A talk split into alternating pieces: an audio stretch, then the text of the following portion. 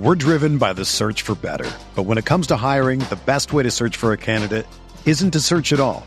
Don't search match with Indeed. Indeed is your matching and hiring platform with over 350 million global monthly visitors, according to Indeed data, and a matching engine that helps you find quality candidates fast. Ditch the busy work. Use Indeed for scheduling, screening, and messaging so you can connect with candidates faster. Leveraging over 140 million qualifications and preferences every day, Indeed's matching engine is constantly learning from your preferences, so the more you use Indeed, the better it gets. Join more than 3.5 million businesses worldwide that use Indeed to hire great talent fast. And listeners of this show will get a $75 sponsored job credit to get your jobs more visibility at Indeed.com slash BlueWire. Just go to Indeed.com slash BlueWire right now and support our show by saying that you heard about Indeed on this podcast. That's Indeed.com slash BlueWire. Terms and conditions apply. Need to hire? You need Indeed.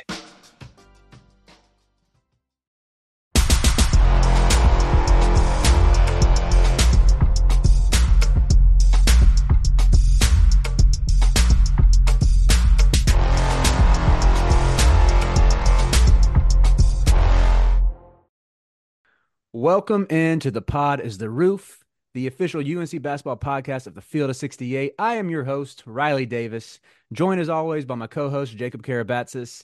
And today we have a very special guest.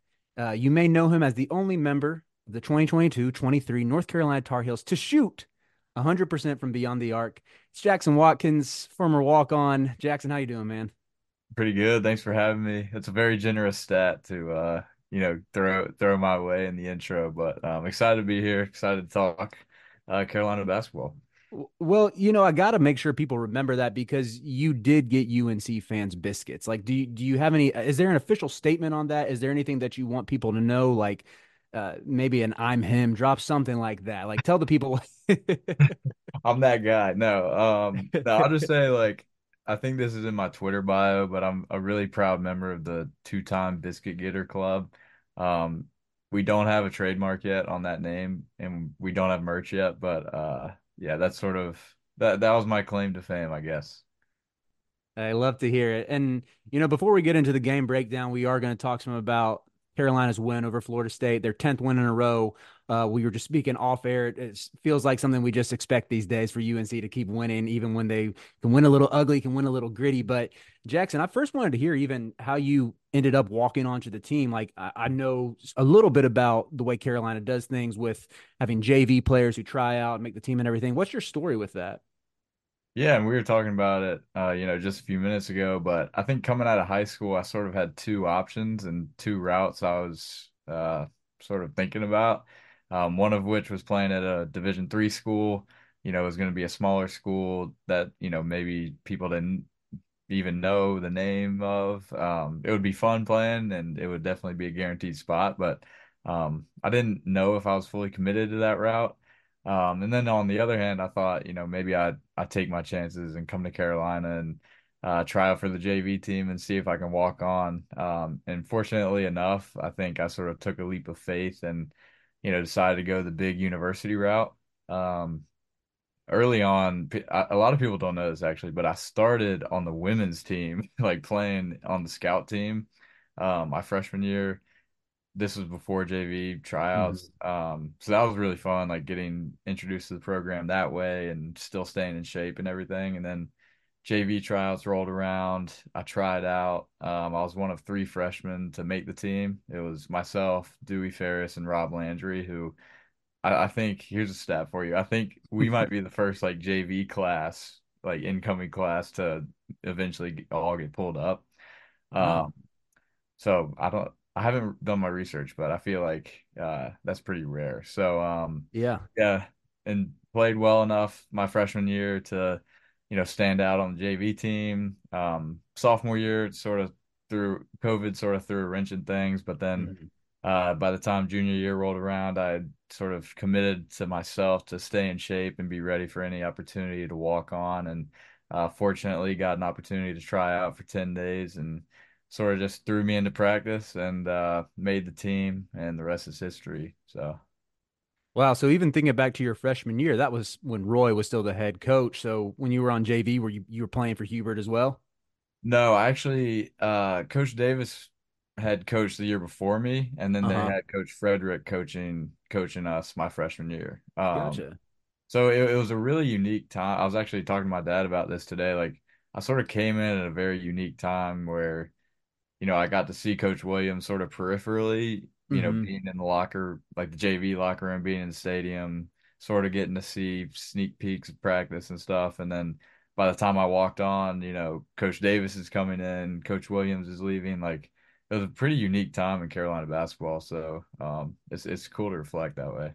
Yeah, definitely a pivotal stretch. And even I know not playing under Hubert under JV, like on the JV team, still getting to be on his inaugural team and be part of that Final Four run, and even seeing the evolution of Frederick as well. I'm sure just like seeing him have that JV opportunity and you know being retained on, on Hubert's staff has got to be pretty special. It's it's cool. You kind of have a, a unique spot in Carolina basketball history. So, um, but yeah, well, let's let's let's get into the game a little bit from this past weekend. Um, JK, haven't heard from you yet, man. How you doing? I'm doing good, man. It's uh got some little little bug or something going around. Throat's a little scratchy, so the voice is sounding a little raspier today, but uh, you know, we move. We move forward. We're Yeah. talking about UNC Dubs. We move. And that's all we know right now. So um it's interesting, man. This team is uh it's just not like it's just not like the past. You know, say it every single episode, but when they were down by five at the half. I never once thought to myself, like, they're playing terrible. They've got 12 turnovers. FSU shooting 58% from three. Like, we're cooked. We're going to keep turning the ball over. They're going to hit every single shot they take. It did have that feel in the first half, but then you look at the score and you're like, wait, they should be up like 15 right now. Like, they should have been killing us. But that's just, that's just this team, man. Like, even at their worst, they're finding ways to stay in games. They're finding ways like, yeah, they had 12 turnovers, they created eight. So it's like they made up for it a little bit there. They they weren't really hitting shots in the first half. And then you're just kind of waiting. It, it's like I say, you know, being a Patriots fan, it's like when I used to used to watch my beloved Tom Brady as the quarterback. Never there's never enough like doesn't matter. You could be down 14 with three minutes left. You're still like, we've got Tom Brady. It's kind of how this team feels. You could be down 10 with four minutes left and you have no worries. Yeah, even when Florida State, I know Carolina pulled ahead by 10, I want to say around seven or eight minutes left in the game yesterday.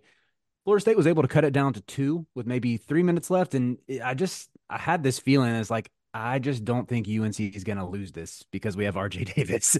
Um, that was like honestly what it came down to. But, you know, Harrison Ingram's been making a ton of big plays. It was great to see Cadeau going yesterday as well. And really, probably the best game I think he's had since the, the Tennessee game. I thought he was really good again. I think it was NC State when he had like 11 and six. But um, yeah, definitely a standout performance from him. But Jackson, when you look at this team and obviously you were a part of a, a part of this program and know some of the guys from last season, but what do you think that this squad does that they they keep doing to extend this win streak? Like what is it about this team to where they're able to, you know, get key baskets and get critical stops and really stretch out a lead as well? Yeah, I mean, I think there there's a lot of things that are different, right? I mean, I think that's the beauty of sort of the state of college basketball right now is that every year seems to bring something new. Right. Um, but I'd say like we're defending at a really high level. Um, I I don't know the exact stat, but I think we've held opponents like 70 70 points or fewer, probably probably close to 10 games. Um, I don't know if hmm anybody has stats on that, but like I think last year, that's the biggest difference between last year and this year is that, you know, we were going to have to score 90 points a game to have a chance at winning when we're letting up, you know, 70, 80. Um, so I feel like that's probably the biggest difference. And then sort of you add in the fact that we have you know, a lot of different pieces that can play their role and know their role um, on offense. Like I think, I think that's that's been playing to our advantage a lot, and that was really evident in Florida State. Like nobody panicked. Uh, you know, when we went down, people knew what we had to do to claw our way back. Um, focus just one possession at a time, and you know, the outcome spoke for itself. So um, Mm-hmm. it was a really cool victory. And I think compared to, you know, last year, I think if we go down five, seven, you know, that balloons to 15 pretty quickly. Um, so it's really cool to see, you know, our guys learning how to fight through adversity and fight, uh, fight to, you know, win the game. Um, so that's really cool on my end. Yeah, I, you you asked for the stat about holding opponents under 70. Carolina has held every conference opponent under 70 except Florida State the first game 78 to 70. Uh, the only other one to crack 70 was Louisville, oddly enough. And they're also the only team to score over a point or even to hit a point per possession from like a advanced stat efficiency margin. Um, which is crazy that it was Louisville, the one team to do it. But uh, yeah, I love that you brought up the defense, and this is honestly Jackson where I'd want to get some insight from you.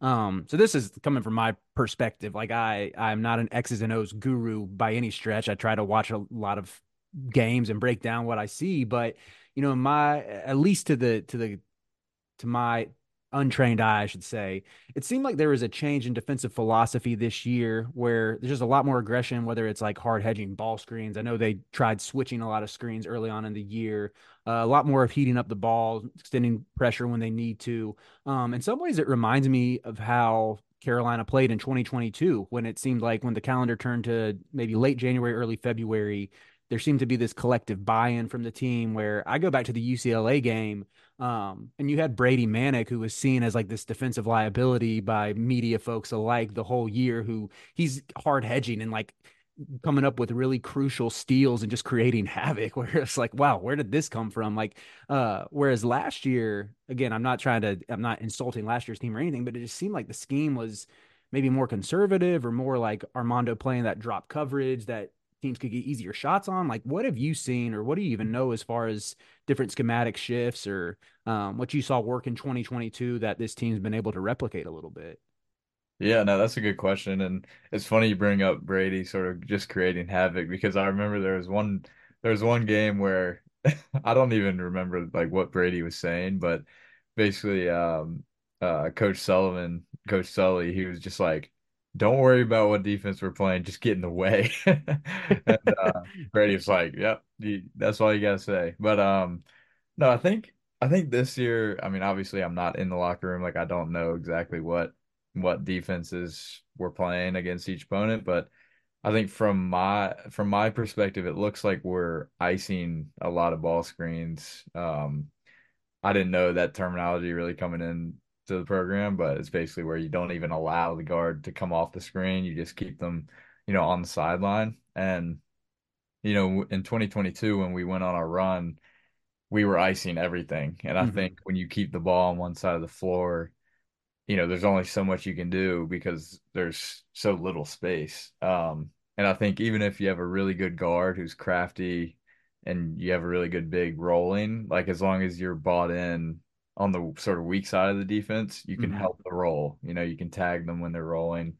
Um, and with a guy like Mondo being active, you know, around the ball screen, like he's really, I think he's an underrated defender in terms of like being active with his hands. I remember in practice, I'd come off a ball screen and he'd tap the ball away when I thought, you know, he was back. Like, um, I think he he is underrated in that perspective, but I also think we're switching a lot, which is helping us. Um, especially having guys like Cormac and Harrison who are, you know, skilled wings who can Mhm. guard basically one through four. It just makes life easier when you don't have to, you know, if you're not guarding the five man and you're switching everything, it just makes life a lot Mhm. easier for everybody. So I think ball screen coverage and, you know, the fact that we're switching a lot, um, it, it seems like things are working.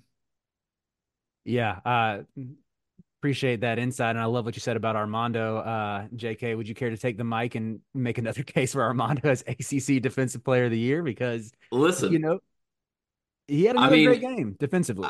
I just think that like I do think that the scheme has really just allowed him to, and I think, you know, it's kind of like you said, not necessarily saying anything bad about last year's team, but I think it's a personnel thing that's allowing Armando to kind of to kind of almost roam. Like he's ba he's essentially roaming now and he's able to impact every single shot at the rim. And you know, it's first off like a guy like Harrison who's a dog, is just there switching everything. Cormac is there switching everything.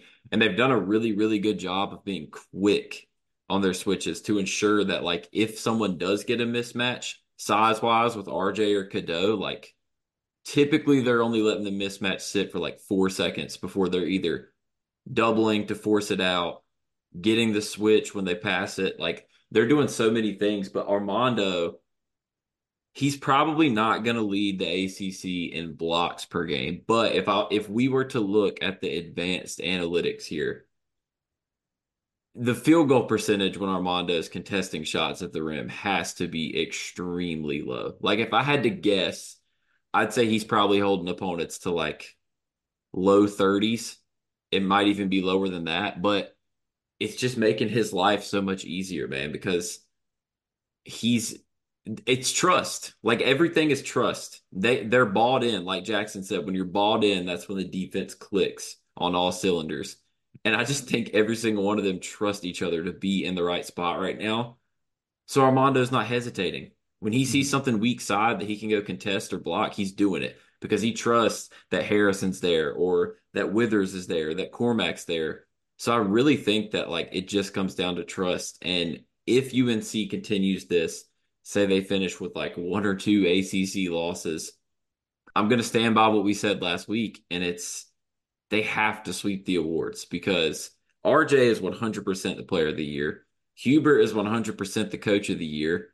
And I'm sorry, like you can give me all the stats you want about Dunn. Virginia is terrible. I'm not giving defensive player of the year to a team that's going to finish seventh in the conference. so, I mean, I just, I don't know. Armando, I think people are just not watching the little things. I think you look at the box score and you're like five points and four rebounds from Mondo. That's terrible. He doesn't have to do as much on offense this year. He's going to be there when he needs to be. Guarantee you, he's going to be turned up on Saturday against Duke. Like he'll he'll be there when he needs to be there. But it's the little things, and this right now is 100% the best defensive version of Armando I've ever seen in his time at Carolina. Yeah, it seems like he took a took it personally when people sort of forgot about him after Atlantis. Um, I would guess he. I mean, he's always been a very honest, candid interview, like post game and stuff. Like I would guess he would admit, like, yeah, he kind of got cooked by Eric Dixon, and since then just has become one of the better interior bigs in the country. Um, I always thought he like kind of got an unfair rap when people like I don't know. This is mainly just Carolina haters, Duke fans in my mentions trying to tell me he can't guard in space. When again, I always point them back to the 2022 title run when he guarded Jeremy Sochan, who was a lottery pick, like shut him down against Baylor, was switching on to Tiger Campbell like it was nothing against UCLA. We've known he's had this in his bag, but he's just ascended to another level. Um, yeah, to even give you a stat from yesterday, Jacob, I looked it up. Florida State shot 44% at the rim yesterday. Um, that's not good. I think like probably the the where you want to be is at least 60%. I don't, you know, have the exact numbers in front of me, but um, I think both of y'all also touched on Harrison Ingram and sort of what he's been able to provide defensively as well. Um, his evolution has been incredible, in my opinion, even going back to the start of the year where, you know, we've known he had the physical tools. He's got like a, a, probably close to a seven foot wingspan, um, good frame, obviously, but the knock on him was his foot speed or his lack of uh, explosiveness. But he's sort of become this maniacal defender as well. Like he had that block from the weak side uh, in, clutch time. I can't remember who he blocked yesterday, but yeah, Jackson, what have you seen from Harrison on the defensive side and how he's helped this team ascend to one of the better defenses in the country? Yeah, that's a that's a really good point. Um, I think early on, like everybody was trying to figure out their role. Um, mm-hmm. but I think like pretty quickly we figured out that he was sort of the X factor, and I, I still think he is. Um, and sort of to tie in, you know, Mondo to to Harrison, I think an an overlooked part of Mondo's game is the attention he gets uh, on the rebounding front, and that's mm-hmm. opening up. Harrison probably leads our team in offensive rebounds, but if Mondo's not there, he doesn't. You know, um, so Mondo sort of attracting two box outs in mm-hmm. at times allows Harrison to get in there, get quick layups. But I'd say Harrison, he he's not reliant on the three, but he can certainly knock down timely shots like he did yesterday. I think he started like two for two, and those are some huge, huge threes. Um, but he's also huge. I mean, he's a big guy. He can back down guards. I love that little jump hook. He's patient in the paint. Um, and we we like to call it the mush move, where you know you start at the three point line, take a couple of dribbles, just start backing your guy down, and he's a really good decision maker. You know, out of that, and I think last year like Pete would do that move a lot, but Mm-hmm. you know, we didn't necessarily get the best shot out of it or the best pass. Um, Mm-hmm.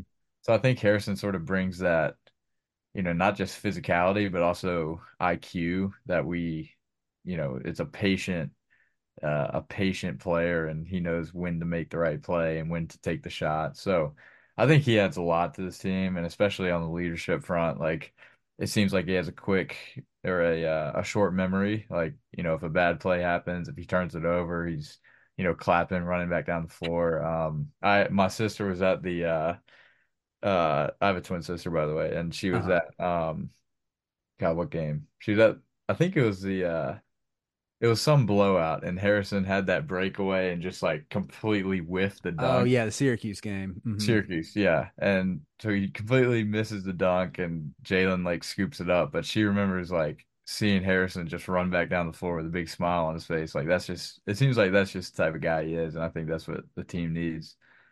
Yeah, Yeah. so we talked ahead, about Jacob. this last week. You brought it up.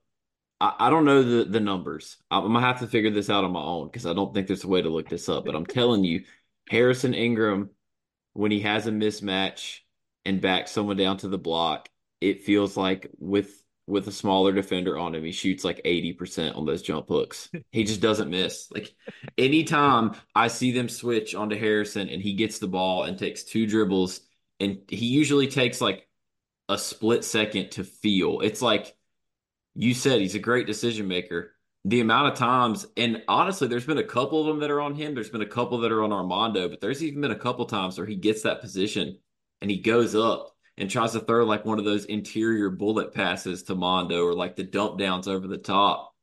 He just has such a good feel, but I swear that he genuinely does not miss those shots. Like I, he just doesn't. Yeah, he's he's been a ton of fun. Like I was pretty high on his addition when he when Carolina got him. T- To one extent, like there just weren't that many six six six seven wings who could play the play the three or the four in the portal. Like most of those dudes who are good are in the NBA. Um, I think it's been awesome to see Harrison kind of redefine his career. You know, coming out of high school as a McDonald's All American, um, who had a lot of NBA buzz even after his second year at Stanford. And I mean, I think he's going to get drafted, whether it's this year after his senior year. Um, but you know, you mentioned him smile, like getting back down on the court in a lighthearted situation. I kind of want to go the other way and like I kind of think he might be just a psycho on the court who who like brings that edge out of the rest of the team. And if you like again, I've only ever talked to him just after games and like post game interviews and stuff. Uh electric interview. Would love to get him on the pod sometime. Um but yeah, he's just like really easy to talk to and just super energetic all the time. Like he's doing that same laugh that he did after smoking a layup while being up 30. He's doing that when he's getting like foul calls. Like it, it just seems like this response that's like man, I guess I already described him as maniacal, but those are the, the vibes I get from it. And I but I think there's like the way he carries himself on the court, the amount of like chirping he does, like just brings out an edge from this uh, in the rest of his team. And I don't know, that's like he's been one of my favorite players to watch this this year. Like it's, He it's did it on Saturday. Who was it that Armando was getting into it with? De'Ante Green. Yes, and Harrison, it's funny because Harrison comes up and he's not like pissed. He's not like yelling. He literally just like sticks his arm out and then looks at De'Ante and just starts like giggling. I'm like, dude, this man is an absolute, he's just on go at all times. He just started laughing, and I'm just like, yeah, see, you just don't mess with someone that's laughing in that Yes, situation. dude. I'm sure we've all played against people like that. For me, it was in football in high school. Like the best running back I ever played against, he was like telling us good job and great tackle, like on the first series of the game, and like laughing when we contain him for a loss, and then he ended up rushing for probably like 250 yards on us. Like those type of those types of dudes are just built differently. They are. Like he doesn't care. And the other thing I love too is that's just one situation, but anytime there's any sort of like scuffle, he's always the first person there. Like he's not letting anything happen. But I just think everyone I think that's the beauty of this team. Everyone has has that stuff to them in different ways. Like RJ's got that like undersized New York guard. Like you can't mess with me. I'm tougher than you. You're not going to be able to stop me. Cormac, I don't even know. Like Cormac just doesn't have fear. He just he just doesn't that, care. He got that New York. That New he York does. He really and then does. Cadeau like literally scares me because the way that Cadeau attacks the basket is crazy, but his quickness. I do want to I do want to solo this out a little bit because that game Saturday was special and how good he's going to be come into February conference tournament time is scary. But like Jackson, do you think there is anyone? Like, I haven't seen one yet that can stop him from getting to his spot and getting downhill because he just looks like he's in a completely different gear than everyone else. Yeah, I think I think I actually tweeted that during the game. I was like, I I have yet to see anybody, you know, who can stay in front of uh Elliott. Like, I mean, I miss I miss every part of playing. If I could still be playing, I would. But I feel like if I was still there practicing against him, he would make me fall every practice, you know, trying to stay trying to stay in front of him. But um yeah, I mean he I, he was it was on full display on Saturday, and I think every you know everybody's sort of seen glimpses, but I I think you see this steady steady rise of you know his impact on the game, and you know now he's really starting to take care of the ball, and also I mean that wraparound pass at NC State, like now he's you know got a feel for the offense. He's probably seeing things a lot a lot easier and stuff, so it's been really cool to see, and especially thinking he's supposed to be a, a senior in high school right now. I mean, that's just special right there. So, hmm Who do uh Jackson? Who do the guards primarily work with, or maybe I guess it, it could be he's. I know Elliott's talked about Marcus Paige a lot. I know he wasn't on staff last year, but what what coaches do you think are like working with him the most? yeah, I mean, with the guards, it was when we broke down by like guards or bigs, it was it hmm was primarily Coach Fred or uh, Coach Lebo. I mean, getting to learn from Coach Lebo was probably one of the coolest parts of my experience. Just you know, with how how legendary of a player he was at Carolina, like just his knowledge of the game is special, and I think I think he's probably doing a really a really good job teaching Elliott, and you know, I know Marcus is too. So, um, yeah. Yeah, with with Lebo in particular, I'm I just I mean it doesn't have to be funny or entertaining necessarily. I'm just curious, like any stories or like what he does that was so impactful for you to get to be coached by him, and even what you if you had a guess, like what could he be doing that you know is helping Cadeau turn this corner to where I mean he said Cadeau said yesterday post game that the, the staff is running more sets to get him downhill and everything. Um, I do think it helps when you just I mean, you play a team like Florida State that's switching one through five, and you just attack those switches. But yeah, what are what do you think is helping him get into the like basically be set up for success and what he's learning from these coaches? Yeah, I mean these these coaches are, you know, the best in the game, the best in the business. Like looking back on my time, I miss I miss the players, like my teammates and everything, but you know, right behind them, I miss the coaches. You know, I was seeing them every day. They were teaching me a lot. Obviously, they gave me the opportunity to, you know, walk on and be part of the team. And I think, you know, getting to play uh, because we sort of broke it down by scout team, like one of the assistant coaches would teach us, you know, the opponent's plays, and then we'd play them against the starters and stuff. So uh, that's where I realized like how well our coaches know ball. Like I, I thought I knew basketball coming in, and like I learned so much about you know defensive schemes, offensive schemes, what types of shots to take on offense, what types of shots we want a team to take on defense. Like they're just so knowledgeable and they have so much experience, um, you know, coaching that I have full confidence that they're making every, you know, necessary adjustment and trying to get the best they can out of each player. And I think we're sort of seeing that, like, you know, you want to break down each player's individual game and, you know, improve their individual game. And I think when it comes to practice, that's where you're really trying to build up, you know, hmm your team's ability. So I think it's a, a mix of probably, you know, getting the best out of each individual, but also making sure they know their role, making sure everybody meshes together. And, you know, I've I have full confidence that, you know, they're taking advantage of everybody's skills and and strengths. We're driven by the search for better. But when it comes to hiring, the best way to search for a candidate isn't to search at all. Don't search match with Indeed. Indeed is your matching and hiring platform with over 350 million global monthly visitors, according to Indeed data, and a matching engine that helps you find quality candidates fast. Ditch the busy work. Use Indeed for scheduling, screening, and messaging so you can connect with candidates faster. Leveraging over 140 million qualifications and preferences every day, Indeed's matching engine is constantly learning from your preferences, so the more you use Indeed, the better it gets. Join more than 3.5 million businesses worldwide that use Indeed to hire great talent fast. And listeners of this show will get a $75 sponsored job credit to get your jobs more visibility at Indeed.com slash BlueWire. Just go to Indeed.com slash BlueWire right now and support our show by saying that you heard about Indeed on this podcast. That's Indeed.com slash BlueWire. Terms and conditions apply. Need to hire? You need Indeed.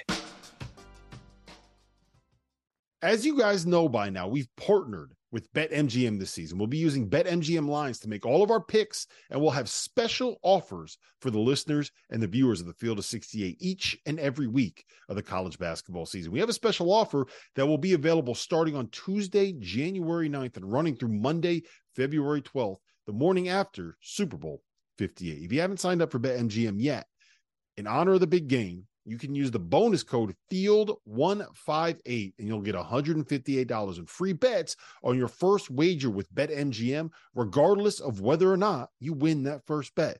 Here's how you make it work.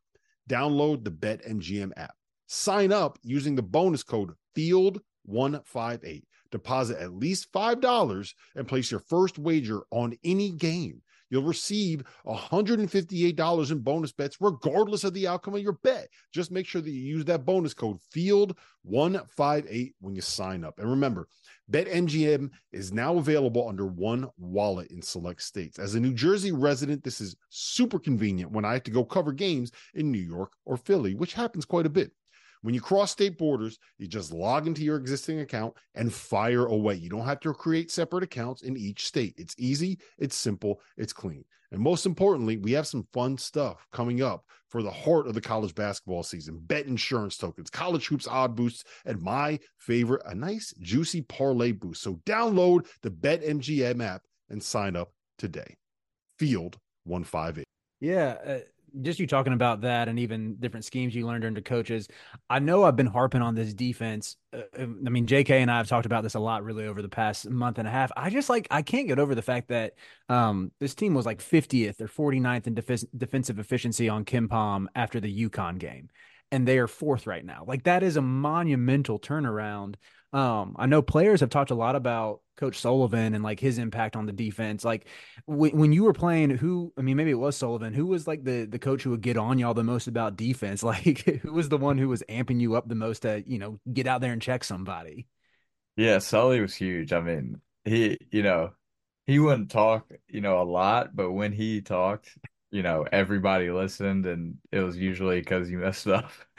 um, but I mean, I think offense is easy to fix. Like you know, I don't know. Offense is easy to fix and it doesn't tend to like win you games. At least that's what people say. So like defensively, that's where everybody was really clued in and like, okay, if we want to really win, it's gonna have to start on the defensive end. So the hardest practices were always, you know, when we were sort of screwing up on the defensive end. Um and I think like Jack Emanuel, um, 2005 national champion. He was on staff, uh, you know, when I played.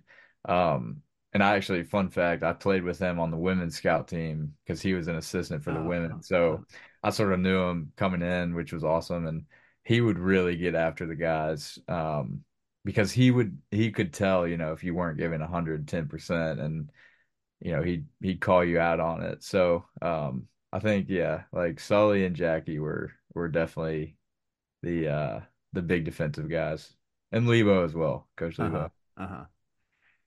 Yeah, you mentioning okay, I gotta ask. This is gonna open up an old wound. Uh, home loss, Dean Dome against Duke last season. I think the final score was 63-59, or it was after one of the Duke losses. Uh, Jeremy Roach hit a go-ahead bucket off a ball screen. Said something post game about how like he knew that Carolina wasn't going to communicate was that I'm guessing like that's obviously something the team hears. You know, you I, I no one's oblivious. We know players are on social media; they see that kind of stuff. Was that something that was addressed in practice, and was that one of those practices that was like, oh shoot, like Sullivan's about to get on us for this, or? yeah, I don't know that. I mean, geez, yeah, I sort of forgot about that honestly, but yeah, that I mean, at that point in the season, that's sort of just how things were going. Like it just felt like nothing no everybody was on a different page it felt like and hmm. obviously i guess it was obvious enough for you know roach who's a who's a great player like to take advantage of that so i don't know like it i, I sort of forget the practice after that um because for me personally like i having started that game like it's all sort of a blur because i was just so pumped up on like adrenaline uh-huh. so i don't remember much from that game but uh yeah i mean that's sort of the the annoying like that's why I hate Duke. I'll just hey, well, I, I can bring it up now because he's not going to be saying that after Saturday, and that's not me. I think UNC will win uh, this upcoming Saturday against Duke. But even if Carolina loses, one thing is for sure: like this team communicates on defense. They're oh, locked oh, yeah. in. They're synced in. It's it's awesome to watch. But yeah, so we can go ahead and I, I don't want to get to Duke quite yet because I do want to talk a little bit about Georgia Tech on Tuesday. Um, J.K., you got anything you're looking for out of this game? We know um, Georgia Tech is bad, but I mean they they beat Duke once. They beat Clemson at Clemson. Like they have some decent talent. Is it's they have dudes with pedigree. Yeah, so I mean that's kind of the number one thing for me that I hope. There's two things I hope the guys use chips on their shoulder for this game. One, how historically bad UNC athletics is when they go to Atlanta, and two, that hmm. this team beat Duke and then hung with Duke. So if you can blow them out, it's like another slap in the face to be like, Duke, how did you guys lose to this team? They suck. But I mean, the number one thing is you have to prevent a Miles Kelly game from happening because that's the one blemish. And it's obviously been a lot better this year, but it did happen early on with Eric Dixon and stuff. UNC has had a a tendency in the past to kind of give up big games to to dudes. You know, we've talked about the El Ellis games in the past. You know, you talk about the Dixon game. Just don't let Miles Kelly get going. I mean, realistically, this should be a blowout. And I mean, UNC is probably going to be what? On the road, 12 and a half, 13 and a half point favorites. Mm-hmm. I mean, mm-hmm. it's a 9 and 11 Georgia Tech team.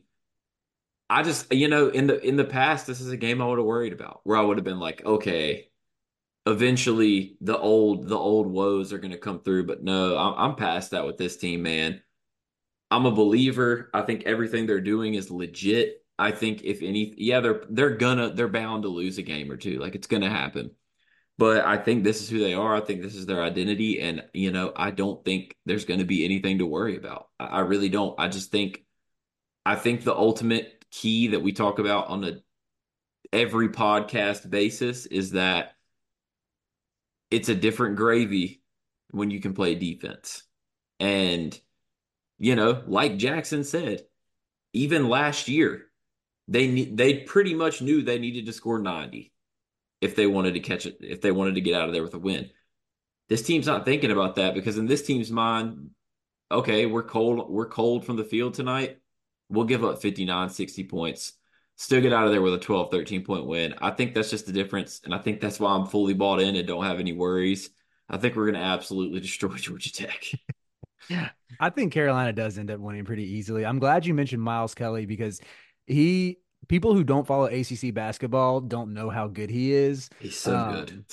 he to me he's like the meme of the the cat in the pet store where the guy says i'm gonna get you out of there. I'm like miles kelly please go play somewhere other than georgia tech like that.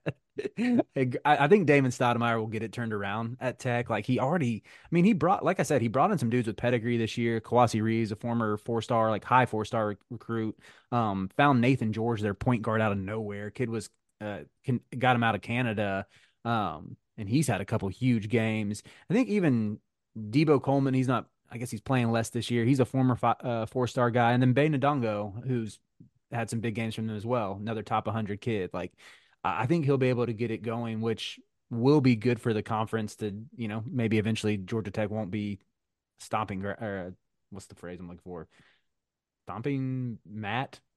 Why is this phrase escaping? Y'all know what I'm talking about. um, but yeah, Jackson, is there anything you're looking looking to out of this game that you want to see from Carolina? Yeah, I mean, I sort of I'm of the uh the thinking that, you know, a win's a win. Like as long as we can get out of there with a win, I'm happy. Um and I think, you know, for me it was always like and one thing that Carolina like taught me is that like if you're playing a team that's got nothing to lose, like that can always be scary. And Yeah. Georgia Tech certainly has nothing to lose, and a win against us would be like winning the national championship for them. Um, so that's always something to, you know, at least think about. If you're not going to worry Mhm. about it, like at least, you know, think about it. Um, but I think if we, you know, prepare just like any other game, I think we can go in there, take care of business, you know, as long as we're not looking, you know, too far in the future to Saturday. Yeah, that was going to be my thing is that's the more I think about it, that's the one thing that does scare me about this spot a little bit is you do kind of look ahead to Duke and it's you know, it's at UNC, you want to win that one bad. You're on the road for this game, who really cares? I really just think it comes down to I think this team's so talented and so good at what they do that it might get ugly if they have that mindset. I still think they can squeak out a win, but I'm with you, man. I hope they prep. I hope they're not thinking about the Duke game on Saturday until Wednesday. Hey, JK, we're we're talking to a former player here who just gave us a very like a very typical don't look ahead type speech. We know we know the team's gonna Oh, be not. Jackson Player speaking on the pod. No, I'll uh, I'll tell you the uh the last time I looked ahead was uh back in the fall during the football season and we had just beaten Miami and I went ahead and bought my plane ticket like okay, Oh I'm um, gonna come back for the Duke homecoming weekend because we're playing Virginia, Georgia Tech, and Campbell, and those are gonna be three wins. We're gonna be like 8 and 0, 9 and 0 coming into the game. And what do we do? We lose to Virginia, lose to Virginia Tech. So like that's why I try not to look ahead. It always happens. No, so that actually brings me to a question. Are you gonna are you gonna pull up for any any games this season? Or is Yeah, it too hard? actually, I've I've been so I was at the Lehigh game back in November. Got to see the boy Rob bank in that three, which was electric. Um, and then I went to the uh game in Charlotte against Oklahoma, which was a lot of fun. Um, went to the UConn game in Madison Square Garden since they were up here, which was really cool. Got to go out with a couple of the, the uh couple former players afterwards. Um, last week I was at the Wake game, so got to see RJ uh absolutely torch them, which was fun. And drum roll, please. I'll uh, I'll be there on Saturday um for Duke. Hey, I will be too. We should link up. Maybe we Yeah, can do a little live reaction show. Hop on a Twitter space or something. Yeah, yeah, for sure. Dude, it's gonna, do you think you're gonna be uh I'm I'm curious, like I feel like Roy would talk about this uh his first year, like the I mean the year we went to the national championship game that it was stressful for him to watch Carolina play and he never felt that when he was a coach. Is that like when you were on the team, did you ever feel stressed during the games or like how's it feel compared to being a player versus being a spectator? Yeah, I'll say, you know, growing up as a kid, like I was the kid who was yelling at the TV or like I this is a funny story from the 2017 national championship. Every single game in March Madness, I had never watched with my twin sister. Like we're really tight, but we she was at practice or school and Uh-huh. we weren't in the same place. And it's the national championship game against Gonzaga and she I hear the door open. There's like 10 minutes left. Like it's still a really close game. And I hear the door open and it's her and I like literally turn around and I yell like leave, like go outside. And so while we won the national championship, she was just standing in the driveway. Um but she was bought in. I mean, talk about buying in. Like she understood and uh so anyway, that That's was my true sort of true sibling love. Did she go to Carolina too? No, she went to Columbia up here in New Oh, York. But um. Smart Hey, she chose the right color scheme. Yeah, I know. So she she loves to rock the the baby blue. Um, and she's she might, you know, I think she wants to teach down the road. Like I could see her Mhm. teaching at Carolina because she loves Chapel Hill and everything. Mhm. But um, in terms of like my perspective as a spectator to a player, I'm a very nervous and stressed out spectator, but while I was a player, I sort of always felt like we were gonna win or had a chance, and like Uh-huh. the most riled up I would get would be like at a ref. Like it wouldn't be about how we were Yeah. playing. Yeah. Um, but now that I'm sort of on the other side, the first time back in the Dean Dome watching a game, I was like really sort of antsy and like I felt like I would I felt like I should be out there, almost like I was late for work or something. But uh it- it's definitely different, but getting used to it. Is there ever a moment where you watch, um, where you're just you see something go wrong on the court, timeout's called, then they show the huddle, and one of the coaches, whether it be Hubert, whoever, is going crazy, and you're thinking to yourself, "Well, I know what they're getting. I know what they're getting lit up for right now. I know what he's saying." Yeah, no, definitely. And it's it was funny. I think the uh it was the lead or no, it was the uh the weight game because we were down at halftime like we should not have been down and um the guys come out with maybe four four thirty on the clock and usually when you come out that early that means it was a pretty brief uh pretty brief halftime message which is always the most brutal so I, I could tell they got a pretty stern talking to um in that game because if you're coming out with maybe a minute left like okay you were talking about something constructive and but they came out with four minutes left and I was like yeah they just got it It was funny, like there, I can't remember if it was in the first half or the second half against Florida State, but it was after some mistake, and they showed. I mean, it was maybe the most animated I've seen Hubert on the sidelines all year. Um, I'm like, is are we sure this dude never cusses? Because he looked so. I just don't know how you get that animated and that upset and just completely censor yourself. Like I am a man of faith myself, but like I have a hard time censoring myself when I like It's a skill. Like I, I think it's a skill because when I get angry, I I don't remember what I say. but yeah, I mean, I love seeing. I feel like we've gotten more fiery Hubert this year, which I love. I because obviously everybody goes back to the live action moment. Uh, I guess you didn't even hear that because you were at the game on the bench, but like with with Hubert saying that at the at halftime. But um, yeah, I think a fired up Hubert is uh the best kind of Hubert. I'm with that. Sh should we move into our uh into our final segment with our with our special guest here? Yeah, you can you can lead this one, J.K. Okay, so at the end of every pod, play a little play a little game, pay some respect to the program with a game we like to call Four Corners. So we're gonna give you a couple categories here, and you're just gonna give us your four answers. So number one, you are a biscuit boy. I was there for for one of the biscuits, and I gladly rejoiced in my free biscuit. So that being said, what is your top four food items from Bojangles?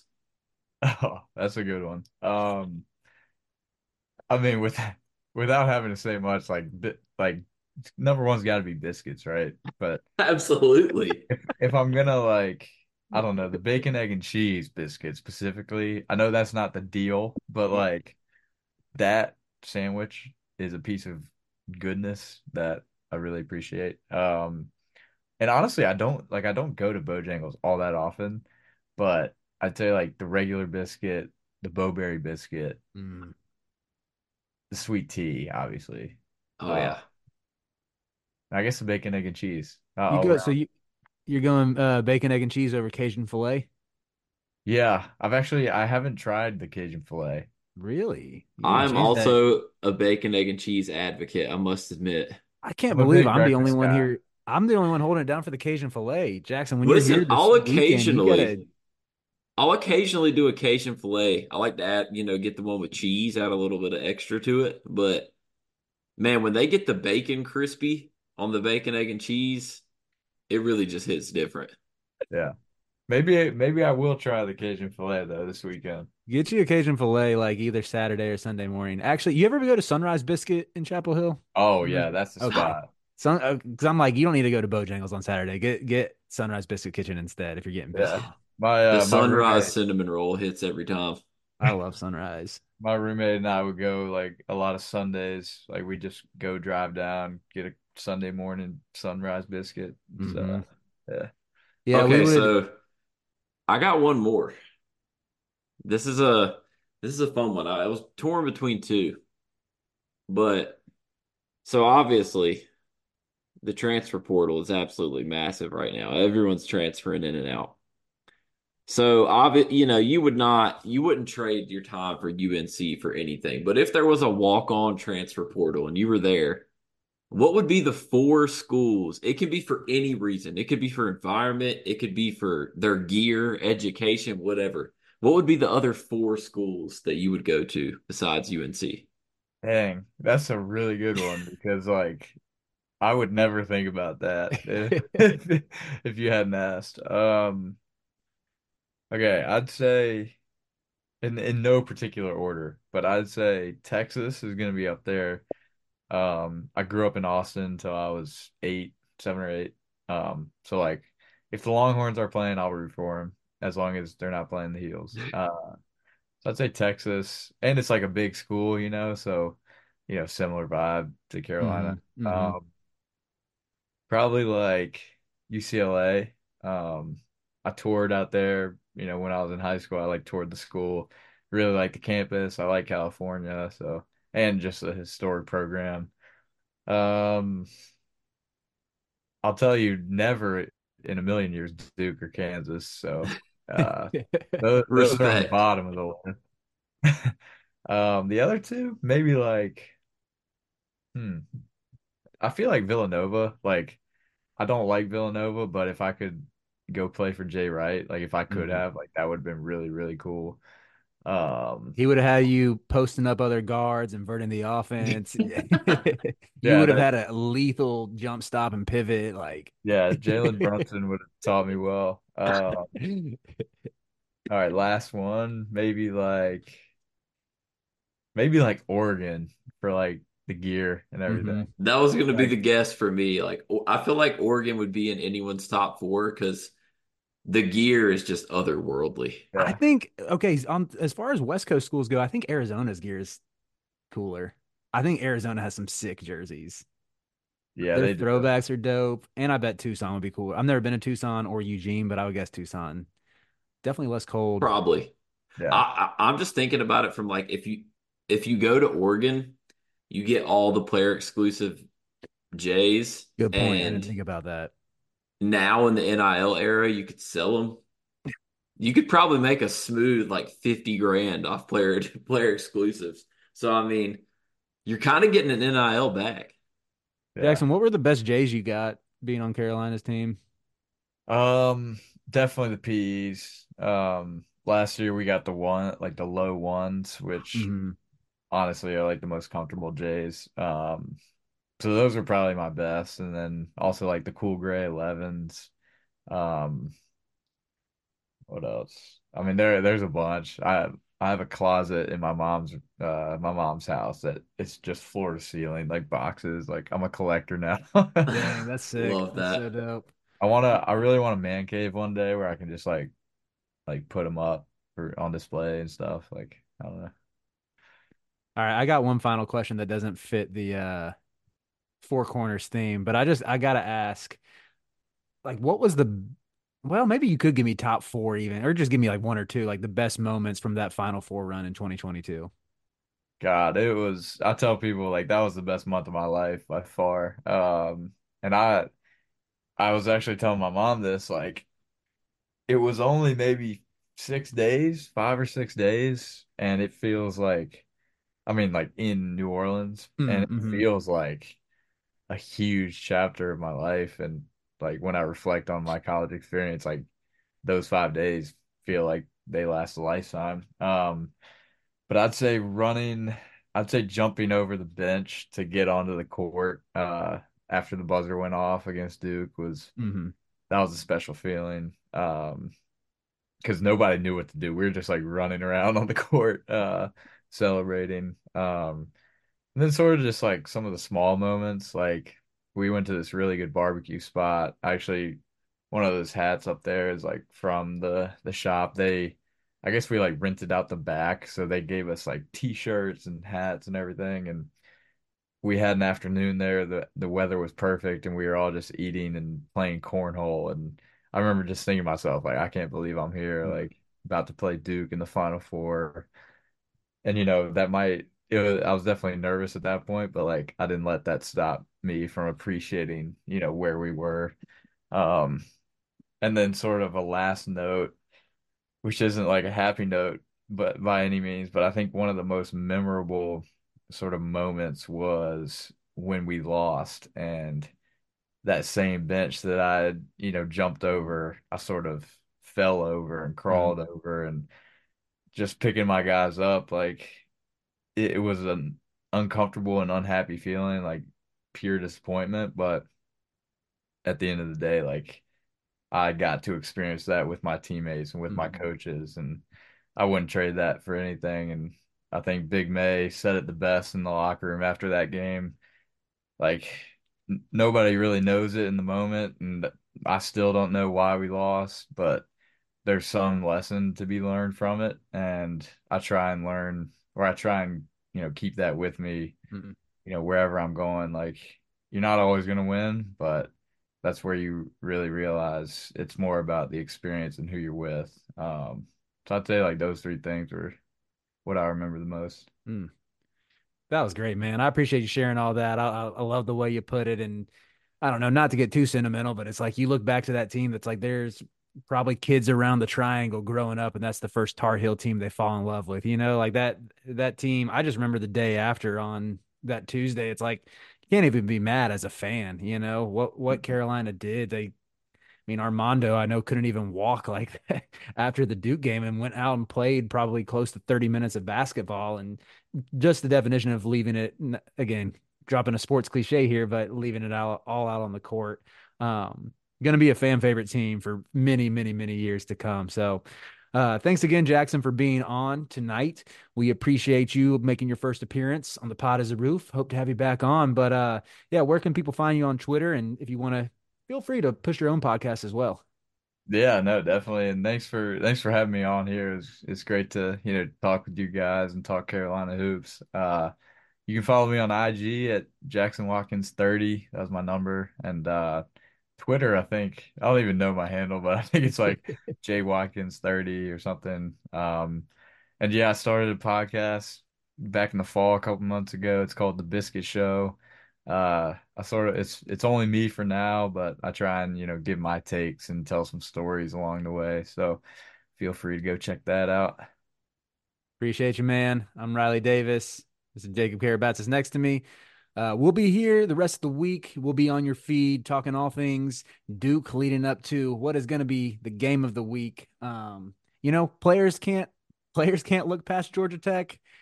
As media, we have the luxury where we can, you know, gas up some other games. So, but we'll be talk. We'll probably be back later in the week to talk a little bit of Georgia Tech. Look ahead to the Duke game as well. Um, so, have a good one.